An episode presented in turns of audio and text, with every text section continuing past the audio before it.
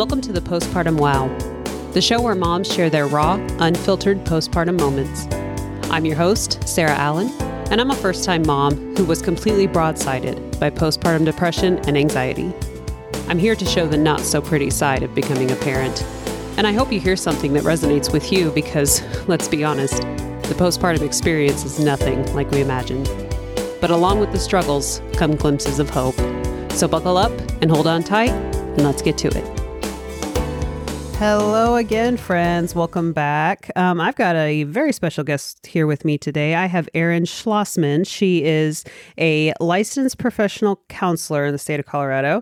And I came across her on her Instagram called the Fourth Trimester Wellness. And I knew uh, shortly after I discovered her that oh yeah we we got to get we got to get her on the podcast because mm. this is very much the topic that I'm trying to address here and everything that she does it's it's very uh, catered toward postpartum and early motherhood support and just and I love that on on her official website when you go to the about her section or whatever the first caption there on the front is postpartum what the actual fuck. Um, so it's like well if that ain't it in a nutshell. I don't know what is. Um, but before we get into the the meat and potatoes i do want to give my disclaimer. I am not a medical professional. The thoughts and opinions that i share here today are my own. And just keep that in mind. Also, if you are currently in the throes of postpartum depression and anxiety, just be mindful that some of the stuff we talk about here today could be triggering. So just keep that in mind. And without further ado, I'm going to hand the floor over to Erin. Tell us a little bit about yourself. Hi, thank you for having me. Um, so I'm Erin. I am a mom of two. I'm a licensed professional counselor. I started working with new moms shortly after I became a new mom, uh, mostly in my experience, I was having trouble finding a therapist that I felt I could really talk openly about or talk uh, talk openly with about what the experience what my experience of postpartum was.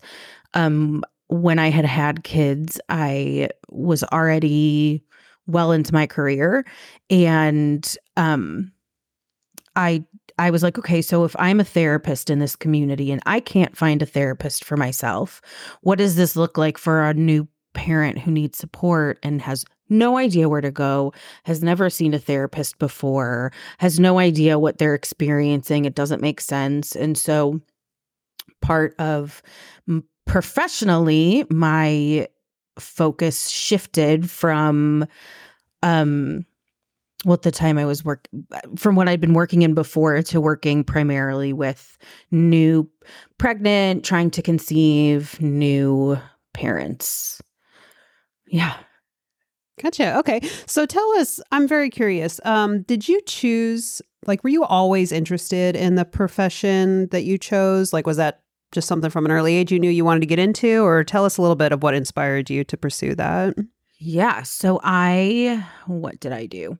So I finished my undergrad and I was deciding between going into education or going into counseling. I knew that I was going to get a master's degree in one of those two things.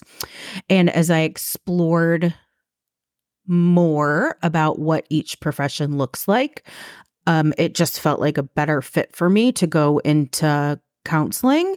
I like that intimate I like the intimate clinical setting. I like I'm I don't know that I'm a good teacher, but I knew that I'd be a good therapist. And so that's um the route that I chose for grad school. And then after grad school, it was kind of just uh figuring out where in the field I wanted to be. Cool. Yeah. And there's, there's some people I've talked to where, and myself included, it seemed like my profession just kind of fell in my lap. It wasn't something that I knew I wanted to go into until it just happened. What do you and do? I didn't so, ask that. yeah. I work for, I, I, am in IT. So I, my degree is in computer information systems. Mm-hmm. Um, I've always been a a techie, but it was one of those where I was I was afraid to pursue that as a career, thinking maybe I'd get burned out or something. But turns out I really do enjoy it and wanted to continue in that. So that's that's the field that I chose. And then, you know, mm-hmm. became a parent and it's like, okay, uh, I mean, we can get into that, but it's like, yeah, this is. uh It makes sense why why I chose what I did, and it's it was one of those where I worked very hard to mm-hmm. to get the the level that I was or the level that I am at now, and so it was very difficult to find that balance at first. Um, but and and segueing into that, could you tell us? So, what were your expectations of motherhood beforehand? So I am not one of those people who had ever like fantasized about what my wedding was going to look like or fantasized what being a parent was going to look like. Um, I met my husband and I was like, yeah, I could hang out with this dude like forever. And we got a dog, we got married, we talked about you know, if we wanted kids, if we didn't want kids, and then we started trying.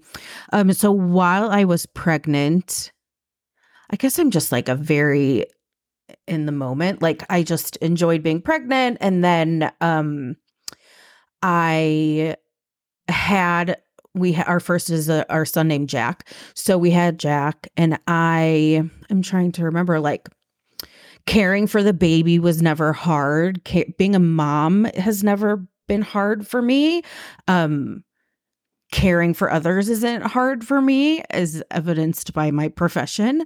Uh, but I had no idea. It really it shined a really bright light for me on how little I was doing for myself.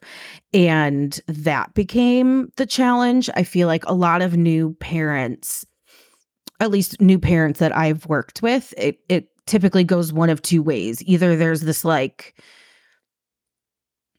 the pe- people who have people pleasing tendencies, caring for the baby is no problem, but self care goes out the window. People who are really good at taking care of themselves feel like the having a baby took things away from their life. So like I miss my freedom, I miss my sleep, I miss my um and for me it was definitely the like oh wait, right, you need to also take care of yourself and you can't teach kids how to care for themselves if if you're not modeling that cuz they learn from from us. Yeah, and that's very good to hear too because I felt like I was a happy medium. You know, I have those people pleasing tendencies, but I mean, we didn't have we didn't have our daughter until we were well into our 30s and we I was used to yeah, caring for myself at that point. Yeah. Um, especially in the years leading up to that, I'd really taken the time to find out what how to achieve my optimal health, got down to a weight that I was happy with and mm-hmm. not just physically, but mentally was at a good a mm-hmm. good point. And that took a lot of work. And, you know, after after our daughter was born, realizing that, oh wow, I I don't have the capacity to devote that equivalent of time uh-huh. to that anymore. I have to find a new a new balance. So going with that, um, so if those were your expectations going into it, um, what were like what were the big differences between those and then the reality of oh, this is motherhood?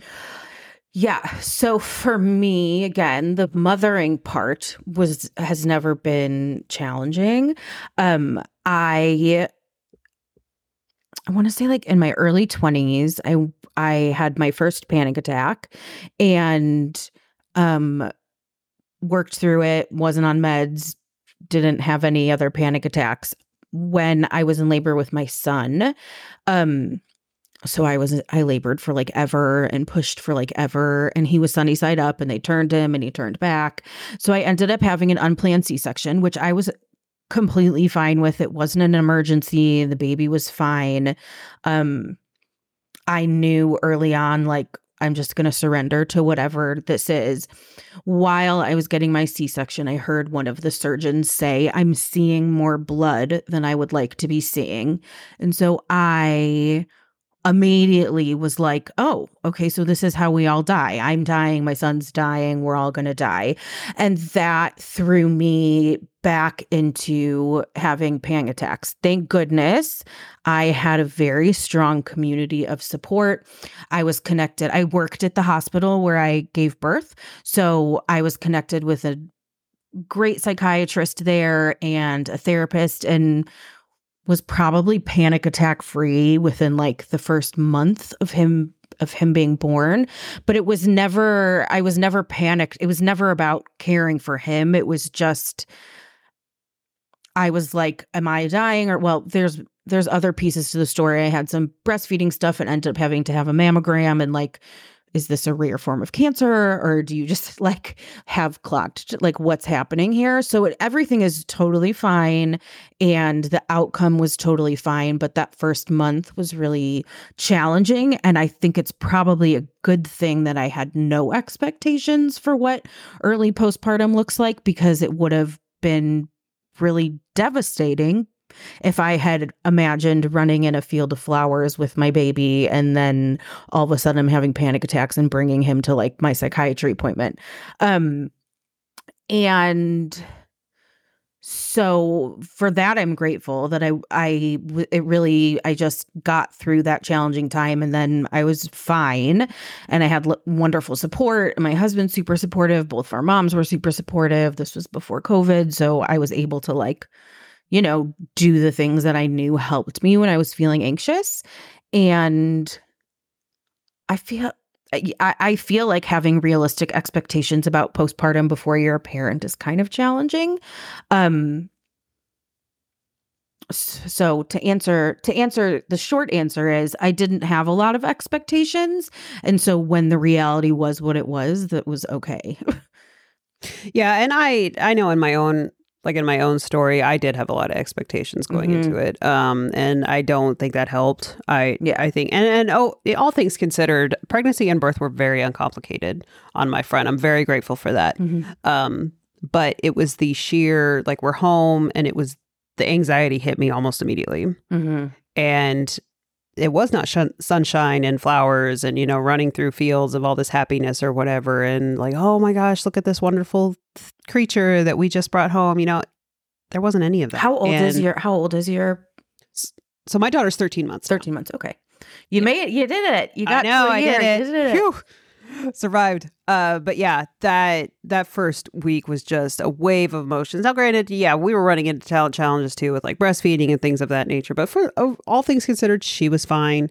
Everyone was fine. Mm. But it was that huge, huge learning curve and that huge, huge adaptation period that mm. needed to happen where I was just broadsided. And so, hearing other moms, uh, like kind of their reality check moment of okay, this is what I was hoping it was going to be, or this is what I thought it was going to be, and then what it actually was, at least in my experience, it contributed to those feelings of depression and anxiety. And there's a part yeah. of me that's like, well, maybe if I hadn't had those expectations going into it, maybe it wouldn't have been as disappointing. But you know, Some, coulda, shoulda, woulda. Sometimes I think this is something I've observed in my practice. Sometimes I think that first time moms who have their first babies in their 30s when their career is established, you know, or high achieving in their careers are that the transition can it's a it poses a different sort of challenge than for the parents who dreamed of being a stay-at-home parent, knew they were going to be a stay-at-home parent, were devoted to being a stay-at-home parent. Um the experience is really different.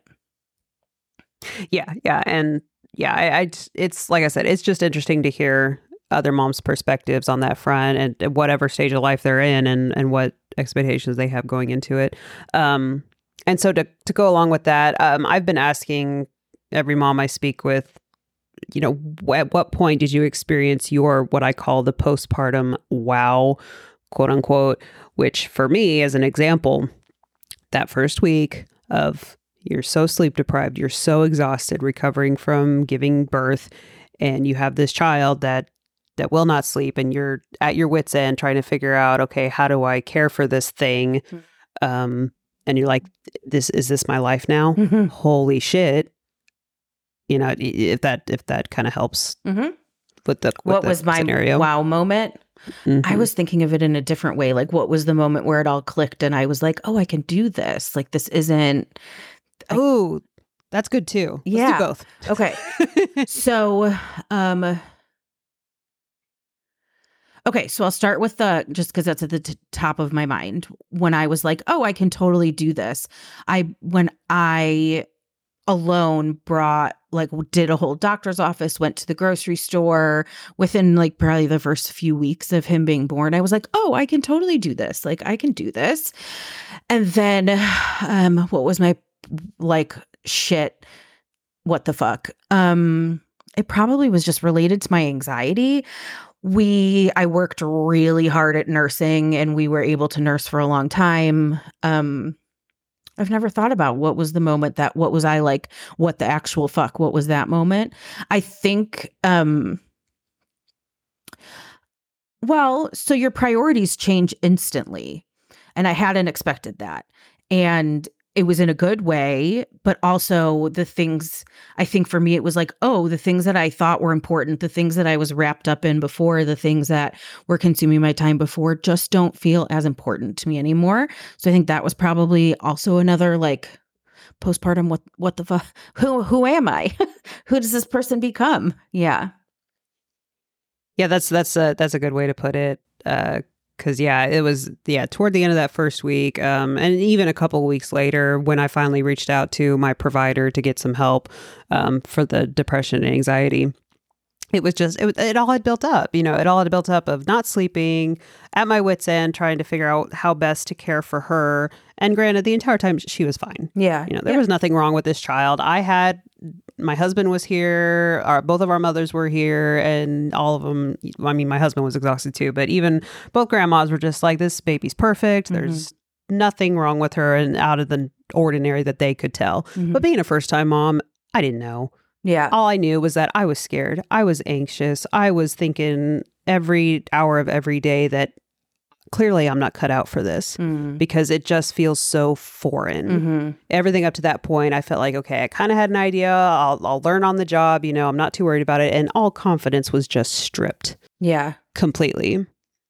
I never felt um for me, it never felt I never felt powerless to the uncertainty of it and I like I always felt very confident in my ability to care for my kids.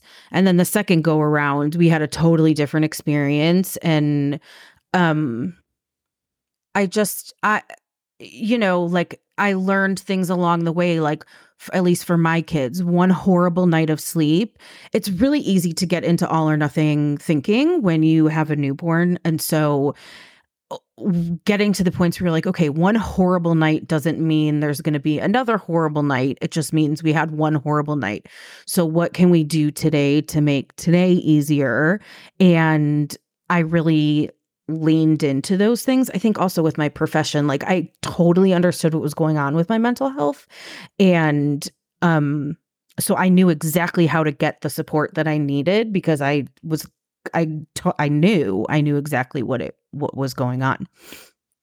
Yeah, and I think I think that's that's that's helpful on that front because you kind of had an idea of what to well, I guess expect on the the, the mental health side of things. I think Yeah. for me, I had had a history of of mental health um, issues that I just treated and got through and came through on the other side just fine. And I figured, okay, yes, I am at risk for this. I should be mindful of it at least, Mhm. not to completely write it off. But you know, there's always that part of you that stays hopeful and is like, well, maybe maybe it won't happen. You know, we'll just we'll just stay positive, blah blah blah. And then to have it all come crashing down that quickly was a bit um was a bit of a surprise. Mhm. Um, but I do like how you pointed out of your interpretation of the wow being, oh, I actually got this. Mhm. I, I may start I may start including that in, in future episodes. I'll have to give you credit for that. It's but just like how I experience it's how I experience life. So like what was when I think of a wow moment, I'm like, what was the moment where I was like, oh my God, you've totally got this. And my husband would tell you that like I have a sister, my mom's this way too. My husband would tell you that like our defining characteristic is that we just don't really care about directions or following rules. And so I I easily leaned into like I I I know what I know what's best for me. I know what's best for my baby. I'm of sound mind. I can make these decisions and do what works for us. Yeah, and I think, and you can you can attest to this, but uh, when when they're when you're stripped of that level of confidence in your ability and you feel completely powerless, eh, I guess I didn't understand that that slowly would return. I didn't see the light at the end of the tunnel, and so waking up every single day was extremely difficult. Thinking I'm never going to see that again. I'm never going to feel that again. Yeah. And but that wasn't true. Mm-hmm. I eventually did get my confidence back. And it's like you said, I finally was like, I am of sound mind to make the proper decisions for myself, for my daughter, for my family. And I have, yeah, it's like you said, I had that wow of, yes, I can do this. Yeah. Yes, I'm Yeah. capable. Was it a huge learning curve? Yes. Was it difficult? Was it like pulling teeth? Absolutely. But it's a skill set. I now have this skill set that I didn't have before. And wow, Well, okay, I've got this. And two, feelings don't last forever. So, like, if you can acknowledge, I'm feeling this way at this moment, but this feeling isn't going to last forever, um, that help that can be helpful for some people as well. Yeah, I'm, I'm that way as well. It's I, also I temporary. Yeah. Yep. Yeah. Oh my gosh, so much so.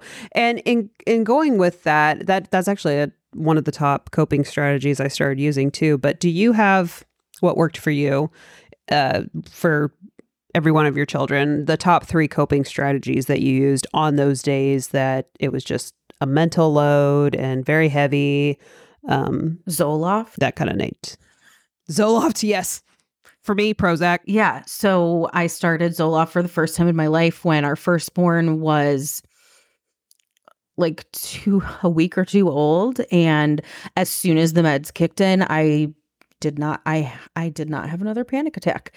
And um with our so my second our second was a very different do you want me to get into it? was a very different experience. Yeah. So our Yeah, go for our it. daughter she's turning three this month she um so i went in like um because i i was um so i went in and had like the genetic the blood screen genetic screen and we found out that there was a 30 it was like 34% chance she had something called turner syndrome which is a um it's a chromosomal abnormality and people live with it but the quality of life is unknown and most of women who are born with it are born infertile and there it's basically it's there's a huge range. So when we found this out i think i was like 13 weeks. So i was too far along to get the um where they like take a piece of your whatever out but it was too soon to get an amnio. So i had to wait we had to wait for like over a month before we could find out. So i had an amnio. She did not have turner syndrome but you know late pregnancy termination were conversations we had to have and um termination for medical reasons were conversations we had to have and um so around like 20 weeks 22 weeks somewhere in there we found out everything was fine and um my water broke at 32 32 weeks. So my daughter was born at 32 weeks and spent the first month of her life in the NICU and this was in May of 2020 so like right after everything shut down. Right in the middle of it. Mhm. Yeah. Um, but so I had weaned off of Zoloft way earlier at that point because I didn't, I was doing fine and I weaned off of it and I was fine. Um, but I went back to that psychiatrist in the middle of my pregnancy around the time of the amnio and was like, look, I, this is this is way more than I'm capable of managing. And so, psychiatrist, we worked out meds. And even a month in the NICU with my daughter, I didn't have a single panic attack. Like I was totally, totally fine. So, I, I should preface with I, in my professional career, have worked closely with many psychiatrists. And so I have a lot of faith in the work that they do, especially the ones that I've worked with. Um, so I never felt misled and I I just let them tell me what would help and I let it help. Um and so our daughter, yeah, and I've been so I started yeah, so I was I had no panic, but a way more scary situation, I guess, the second the second go around. But that ended up great. That ended up good too. We all have our different Yeah. paths. For sure, for sure. So was medication uh it's a go-to for a lot of people, including myself. Um, were there other strategies that you Yes. used? I mean, you mentioned being mindful Yeah, yeah, of yeah. okay, they're just emotions, they Yeah. don't last. So I don't need a lot of sleep, which I think is a benefit in early parenthood. I've never required a lot of sleep. I just don't like I I I so that helped because I didn't feel if there were like a few really bad nights in a row, I would feel ho- horrible. Um so strategies that I provide for new parents. I often say and this was told to me by one of my midwives. So the baby, we put the co-sleeper on my husband's side of the bed and then when the baby was in their own room, we put the monitor on my husband's side of the bed. And when the baby would wake up, my husband would go and get the baby, bring the baby to me. I would nurse the baby and he would bring the baby back.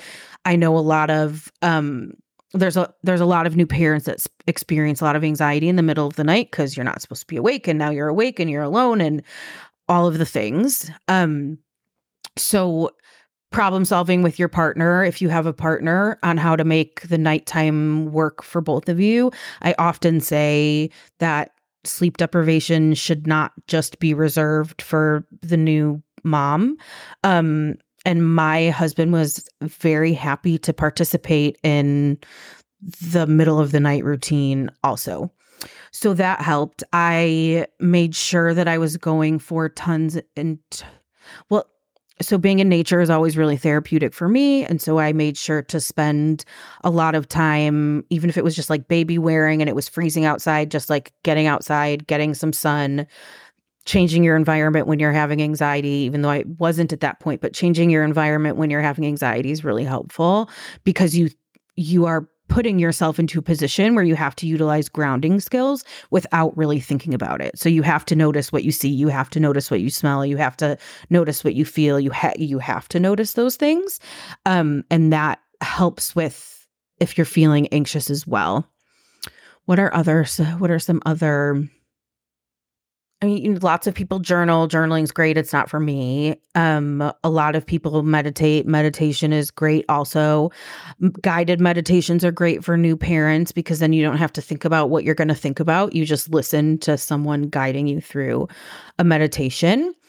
Um, I think building a community is really important. I know, you know, this is one of the first times in history where women birthing people leave the hospital and they go home and they're alone. And there's not multi generations living in one house. You're not down the street from your cousin. You're not a kitty corner from your aunt.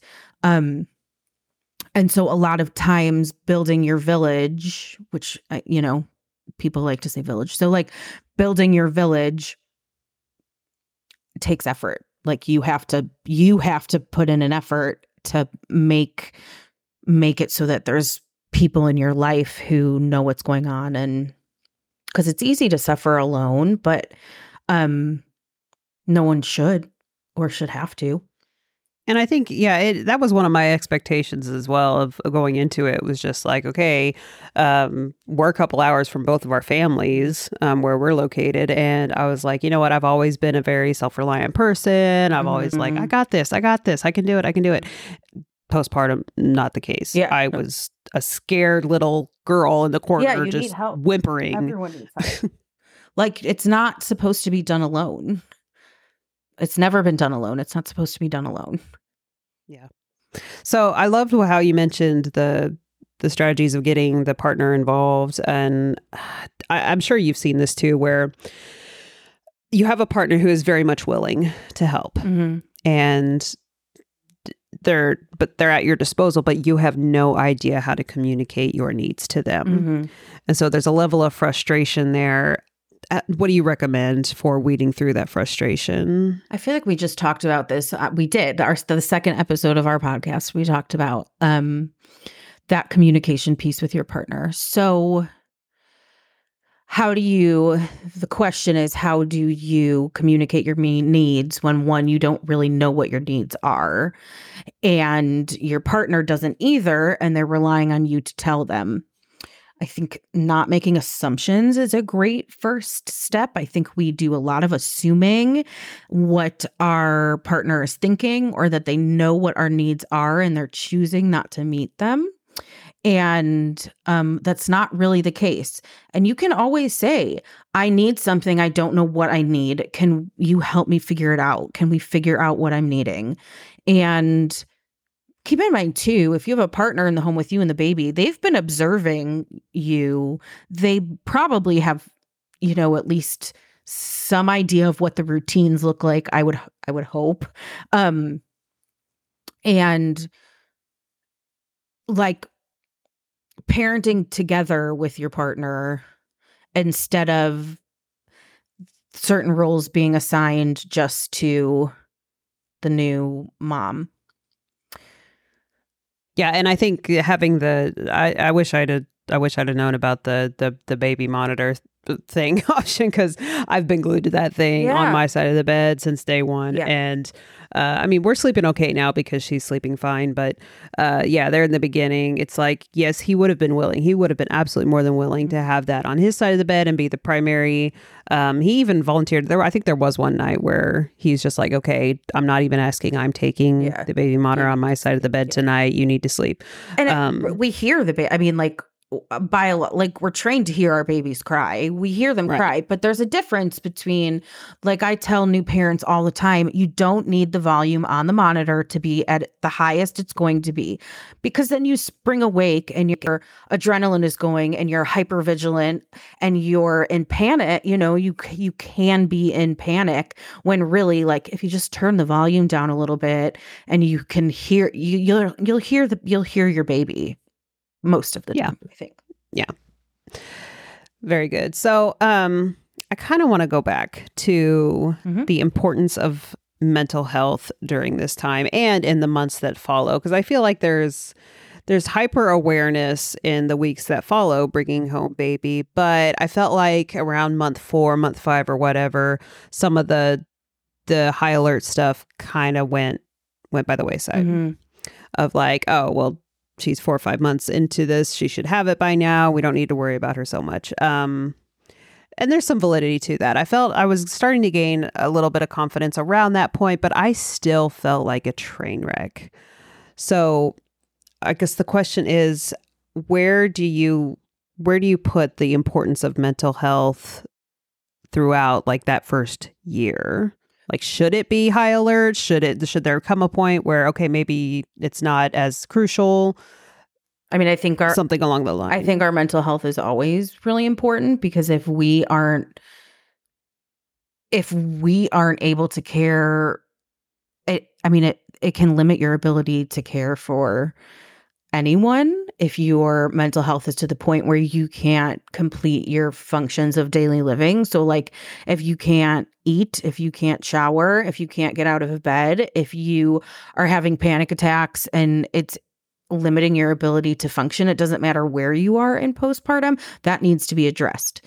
Um that needs to be addressed. So and postpartum depression can i mean there's late onset postpartum depression that there's women who are totally fine and then 18 months they're like all of a sudden hit by a you know they're hit by a train and I think most importantly, these hormonal changes and our chemicals changes, and it's different for everybody. And like for me, the biggest takeaway is if you are suffering or if you're feeling like you can't take care of yourself on a very basic level, like don't know when you brush your teeth last, that's a good time to seek support.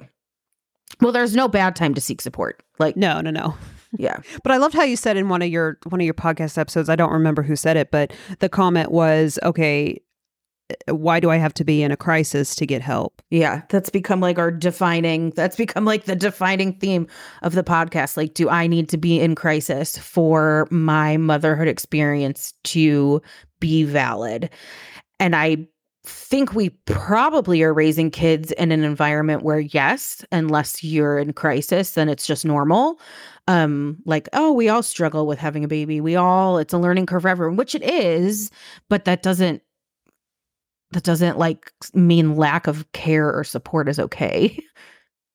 Sure. And as far as like the the the negative st- stigma on like medications and things of that nature in your profession, do you think there's any like improvement in that realm? I feel like there is a little bit, but I there's definitely still a group of people that are just like medication bad, never, not for me. Yeah, I think it's really personal. So like I um the person that I saw was a psychiatrist who is amazing and highly trained in perinatal mental health And she told me that I could breastfeed, that it was going to be okay. And I listened to her. I'm not a medic, I'm not a I'm not a medical provider. Uh, you know, I'm a licensed therapist. I'm going to listen to someone who's had way more training than me in what medication management looks like for a postpartum parent.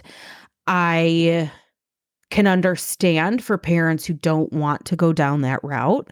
I totally get it. In my own practice when I have um when I have intakes with new parents or like first second session and it comes out that there's like very intense intrusive thoughts or very intense panic or very you know or like not wanting to be around the baby um i always say like look these are the psychiatrists that i work with you need to go get an assessment with one of them I'll talk to them about it after, but that needs to be part of what this treatment is looking like. Even if you don't want to take meds, just meeting with someone and learning and asking your questions and seeing what could be helpful or what couldn't be helpful. I obviously, we all have the ability, like, you get to make the choice of what you're putting in your body and what you're not putting in your body. And I will never second guess that. But I think having a team is in, is really important.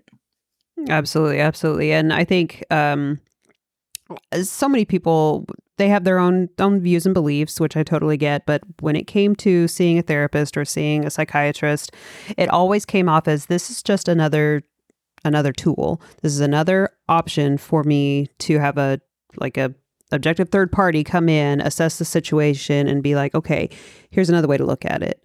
or here's another another approach that you could you could assess. I always felt those were just enabling me to learn how to handle this new situation I was in yeah. or this new, you know, phase of life that I was in. So I never really saw it as as a negative. I never saw it as a oh well, you know, I I I can't get my shit together so i need a professional mm-hmm. professional help type thing um, i feel like that's also a generational thing you know it's it's, it's like our parents always viewed it as a, as a negative thing whereas us we actually view it for what it is um, and so and i'm i'm going on about it but i feel like we're getting better at it help encouraging moms to or parents in general mm-hmm. encouraging them to pursue these these routes for that reason um, so in I guess in the course of so you're you've recommended someone to a psychiatrist. You're you're analyzing their treatment with them and you're bringing it you're talking about it in your sessions with them. Do you ever feel like there comes a point where you feel like mom mom just needs I don't know how to properly say like this, but I guess hospitalized. Yes, that's kind of where I'm going. Like, at what point do you think yeah. there's like a cross between okay, this is she just needs more time to adjust to let yeah. the medication or treatment, whatever treatment she pursuing, give that time, or okay, this is a dangerous situation. We need to we need to quickly act upon this. Yes. So I think in all of the years that I've been working with postpartum parents, I've written one mental health hold and the mom ag- agreed to it that she needed um to go and seek inpatient care. The hold was simply so we could help transport her to that inpatient care. Um, and I don't, you know, I don't obviously remember all of the details, but I think it just depends. Look, we're all assessed when we have follow up appointments. You can be as honest on those assessments or as dishonest as possible. But in extreme cases like postpartum psychosis, um, there's a difference between having thoughts and having a plan. And professionals like myself are trained to ass- assess those things. So, yeah, yeah. I mean, there's a di- there's a difference between having thoughts of like, it would be really nice to you know, or like I drive over this bridge and I'm thinking about driving off of the bridge every time I br- drive over this bridge.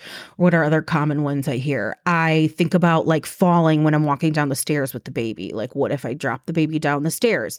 There's a difference between that and, okay, I'm going to be alone with the baby on this day from this time to this time. And that seems like, you know, there's just a difference between having a plan of what, of self harm, inflicting harm on someone else, or um, and having those thoughts. So that's why I think like having a very solid assessment is really, really important. Um, and being able to have providers that you can have those honest conversations with about like, hey, I'm having thoughts that are kind of scaring me, or I'm having violent thoughts that are, even if they're not scaring me, other outside of like I have a plan. I've thought about what I would do and I have the means to do it. Those are different those are different conversations and a trained mental health and medical provider that uh, they're trained to to do the, you know, we're trained to make these assessments. Right. And I think there's a level of fear there too because I know in my experience when yes, I had the thoughts, I never full on planned anything, but the day that I sought help, I was gravitating toward that and I recognized it. Mm-hmm. But there are so many moms who I've heard also have had those plans, but they are scared to death to tell anyone, or they don't have a provider that they're comfortable explaining all this stuff to mm-hmm. for fear of being labeled a bad parent mm-hmm. and potentially having it written down somewhere that, oh, well, I'm not fit to be a parent. Could my child potentially be taken away. Mm-hmm. Is that something you've ever encountered with with moms where there's just that that fear of thinking that yeah, that's where I'm the cut out to be a parent. That's where the therapeutic relationship comes in very handy.